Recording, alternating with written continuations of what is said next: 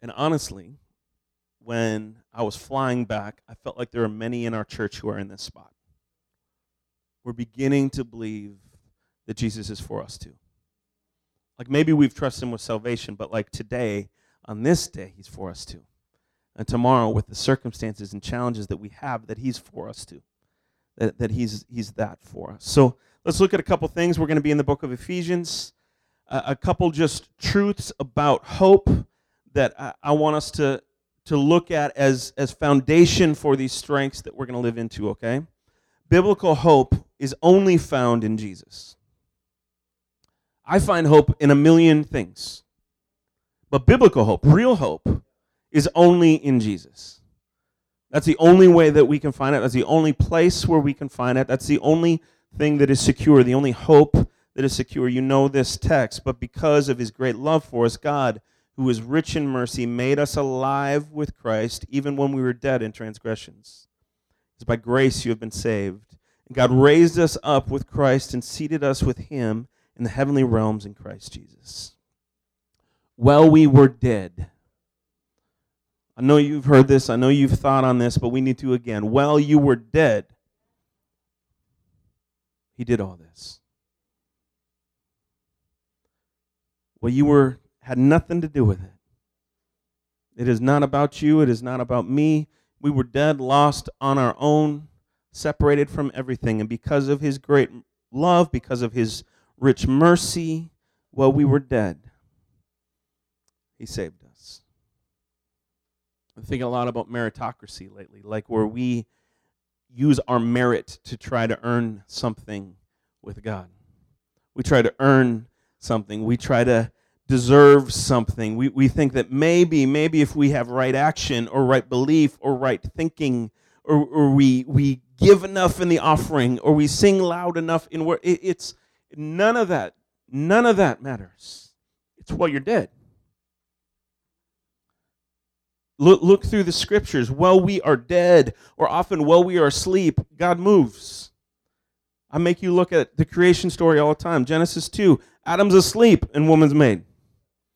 Throughout scripture, all the time, the people are asleep and God moves. It's not about you, it's not about me. We have a role in this, but none of that is, is about salvation.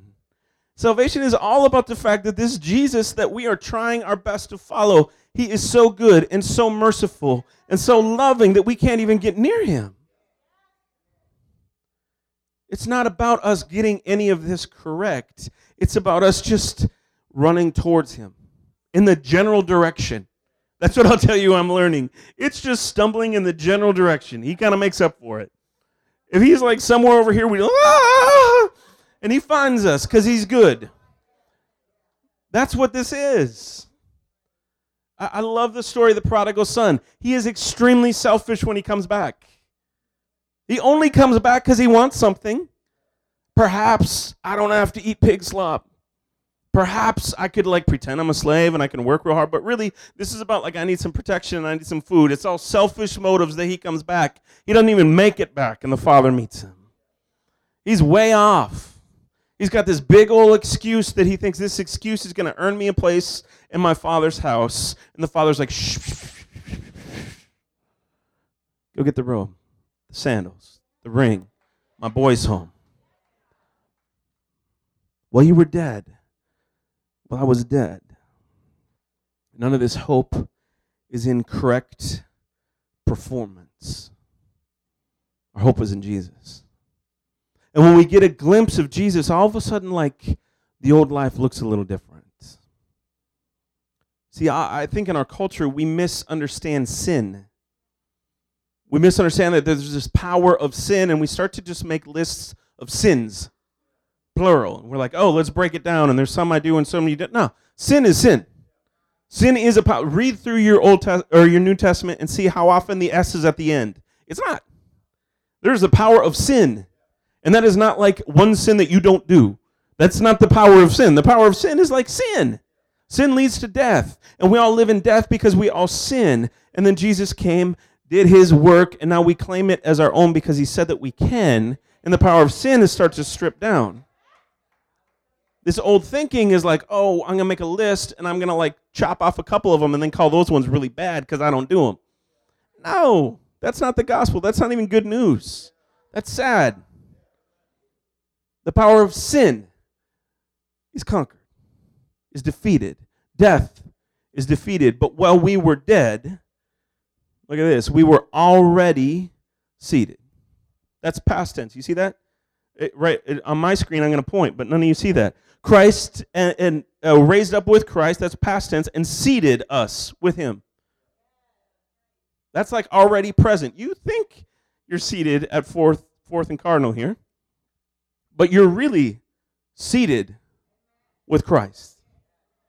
Right here in this world, we've got some struggle, we've got some circumstances, but there's like that little wedding RSVP tag that says, like, hey, table four for Jamel and 962 for me, there's my spot. That's where I really am. There's a spot reserved for you.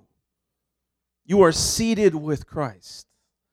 You are victorious because he is victorious. You are loved because he is loving. You're made new because he said so. But this living into this hope that's only found in Jesus it leads us to self discovery. It leads us to a place where we begin to learn who it is that we are. I don't mean that it's all about you, but there becomes a point where you are called out from being just this generic Christian to being fully alive as you to play a part in the body of Christ. We're not just an amoeba, we're not just a blob, we are a body that has people functioning in unique ways. So I don't know if you've ever been to a a concert of somebody that you really like, like a, a music concert, or or listen to a podcast about a song. I don't do this real often, but it's one of my favorite things. When when there's a song I already like and then I learn the story of the song. Do you know what I'm talking about? There's been certain songs I'm like, man, that's a really good song, and I like it probably because of how it sounds or something like that. But then you hear the story of how that song was made, and you're like, oh, I love this song. This is one of my favorites. I, love the, the meaning of this. I, I spent some time learning the meaning of some spirituals and some hymns, and all of a sudden I, I like them. I get it now. I know what they were talking about and where they were coming from when they were proclaiming these things about Christ. Oh, that means something. Here's why we're saying this you're the song. You're not the singer, you're not the artist. It's not even really your story, it's his story through you. But you're the song.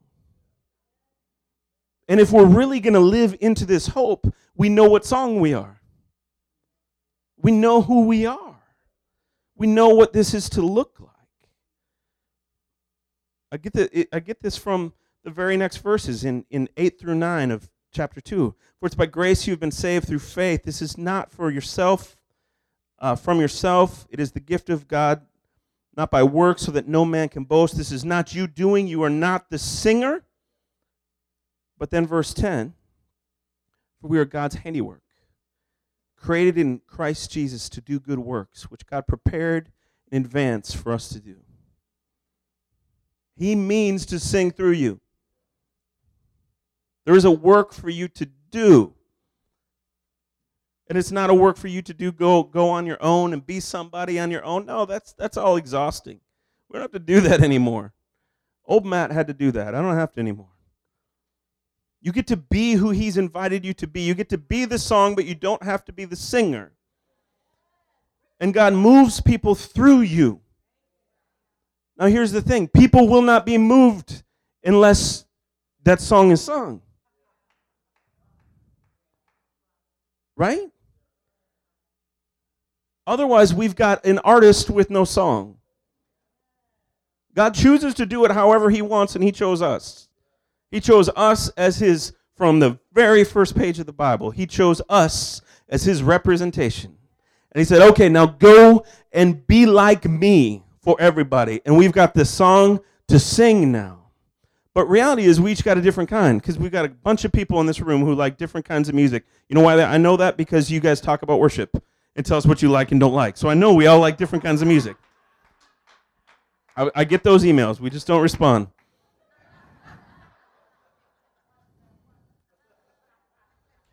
It's not, you're not alone in this, Scooby. I got you.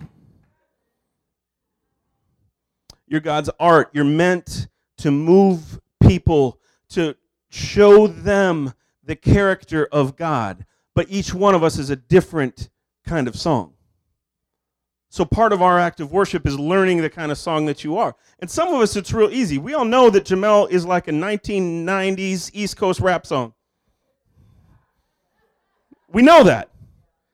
And some of us are like, okay, but who am I? What kind of song am I? I don't know.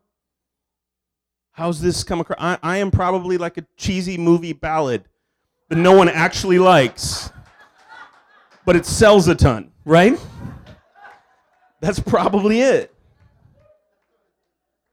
What song are you? What type of song? Ephesians 4. It's true. I'm not even lying right now. I don't necessarily like it, I just embrace it. So Christ himself gave the apostles, the prophets, the evangelists, the pastors, and teachers to equip his people for the works of service, so that the body of Christ may be built up until we reach unity in the faith and in the knowledge of the Son of God and become mature, attaining to the whole measure of the fullness of Christ.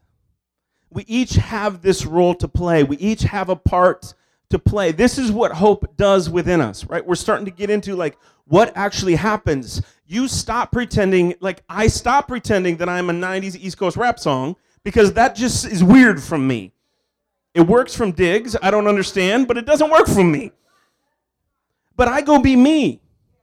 And I learn to appreciate that that's who God made me to be. I do all the wrestling of insecurity and all that stuff to be like, nah, this is just me. Deal with it. My God's good. I got about two messages. Your Heavenly Father loves you, and rest in the fact that your Heavenly Father loves you. That's about all I'm ever going to teach you. That's me. That's, that's the two verses of my song and I'll sing those till I get to go see him. Our work is who are you meant to be? God gave us each different roles to play in this so that hope can build within us. There are people who don't yet know that God is good because they haven't heard your song yet. And they haven't heard your song yet because you haven't found it yet.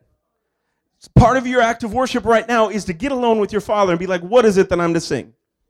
What is it of your character that I'm to sing? What's the energy level of this? I've talked to several people during this series who've been like, hey, I love this series of hope, but I am not this like extroverted, energetic person. That's the only way that I know hope. I get it. Hope comes through all of us, it's not set for just the extroverts. All of us. Hope leaks out of us and it hits people in different ways. And if you leave hope for the extroverts, then somebody doesn't experience Jesus. Someone misses him because you're like, nah, that's not my message. That is your message. You just might not be like as many beats per minute. That's the only difference. You're a slower song. You're a ballad. Maybe you're even acoustic. Who knows? But we are needed. We are one body. He gives us different roles to play in this so that we can be mature, so that we can be who He's called us to be, and we can run in this thing. And finally, like, begin to see his kingdom come in profound and powerful ways. What kind of song are you? How are you wired? Who has he invited you to be? And then are you living that just on an island on your own, or are you like connected to the body? Because if we're not connected to the body, we're, we've got nothing. We're missing the very thing we're called to be. I am constantly meant to point to my Father and to point to his beloved bride, the church. That's my job. Point to the goodness of my Father and point to the church that's becoming. That's who I'm t- to be connected to. And this hope, it leads to self discovery, but this hope, it sustains us as we become these new creations and we remain in Jesus. Look at the verses that follow this. He's writing about being mature. And then he says, will no longer be infants, tossed back and forth by the waves and blown here and there by every wind of teaching, by cunning and craftiness of people and their deceitful scheming. Instead, speaking the truth in love, we will grow to become in every respect mature, the mature body of Him who is the head, that is Christ. For Him, the whole body, joined and held together by every supporting ligament, grows and builds itself up in love, and each part does its work. Uh, go back one slide for me here. And you guys relate to this beginning, unfortunately? We are an infant tossed back and forth by the waves. I've got like a master's degree in this one, guys. I, I really thought circumstances dictated how well I was doing in faith. That's that whole merit system we talked about earlier. That's garbage. That's garbage. We'll never mature if we look at our circumstances and let that define how good our God is or how good we're following Him or anything like that. We're to be mature. And part of that is we're tied together. I can't be mature if I'm not together. But Paul goes on, he names the waves here. I think that's interesting. He says that we're blown by every wind of teaching and by the cunning and craftiness of people and their deceitful scheming. Every wave of teaching, what, at, at your core, who is it that you're listening to?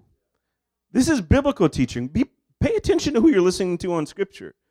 If we're teaching you garbage, you need to tell us, and we need to stop that. If we're teaching something outside of Scripture, we need to arrange our lives to be like, hey, that's not us. That might sound clever, but that's not like we're founded on the Word of God. That's it. But outside of church, who are you listening to?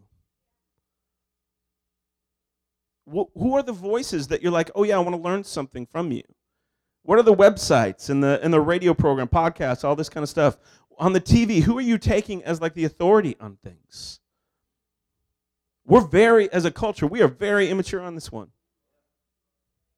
We give people a voice in our life, an authority in our life, who really they just have a microphone. That's it. We forget that people are paid to have hot takes. We forget that people are paid to like get extra web hits and all this kind of stuff. That, that's this is about money moving around. That's why the people are in front of us. Instead, let's be mature and pay attention to who we're actually listening to and learning from. Who is it that has your ear? And be wise on that. Use discretion. But then this cunning and craftiness here. What we typically do is we see like cunning and craftiness of people and their deceitful scheming, and then we think of like 14 people who are doing that. Oh yeah, they're I'm mad at them. I'm gonna go like email some people about how, how mean they're being. This kind of language is exactly what we saw in Ephesians 2. It's just the opposite. These people are singing a song, they have a different artist. Our enemy is not flesh and blood, it's powers and principalities. And I, I, hate to admit it, but there's been times where I have been used to discourage somebody. I've sang a song that is not mine to sing. It's an old song, but I knew it too well, and so I sang it and I hurt people. That's what this is about. I wasn't the singer, but I knew the song. You, you know when you meet somebody and you can tell in like 10, 15 minutes what, what some of their fears are? You know what I mean? Unfortunately, I push those buttons sometimes. And I've hurt somebody. But we need to realize that is not me as the singer, that is me just recognizing a song and singing along to the wrong artist. And what this is really about here is like, hey, there are people who beat us like waves and start to shape us like waves shape a rock. And we start to get shaped by messages that are not from the artist that we're to listen to and they're not from the voice that we're to listen to. And we start to add our amen to voices that are saying things that are not from our Heavenly Father. And then all of a sudden, the only things we agree with is a soundtrack to our life that God is not in. That's what this is about. If you want to stay an infant, then let everyone have equal voice in your life and listen to every voice and every teaching. And then that soundtrack that keeps you defeated, just let that wave pound you if you want to stay an infant. But if you want to mature, and if you want hope to be not something that just is fleeting, but something that you live within, then begin to find who it is that you are called to be. And stand next to somebody and be like, hey, you are this and I am this, and we are not the same, but I can learn from you and all of a sudden be bound to one another. Can you go to the next slide here? Look at this for the whole body joined and held together by every supporting ligament. We are we are literally tied together. That's what ligaments do, right? We are tied together as the body. This is where we grow strong. This is where we mature. We grow as one body,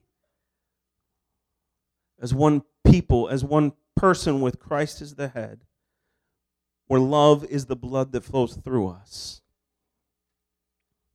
And all of a sudden, this maturity hits. You, know, I, th- I think of all the things that steal these ideas, like those uh, those old shows we watched. It wasn't Transformers, but the things where they become one big monster robot thing. I remember, yeah, Voltron kind of stuff. You know, it, the big one, like the waves can't really get the big one.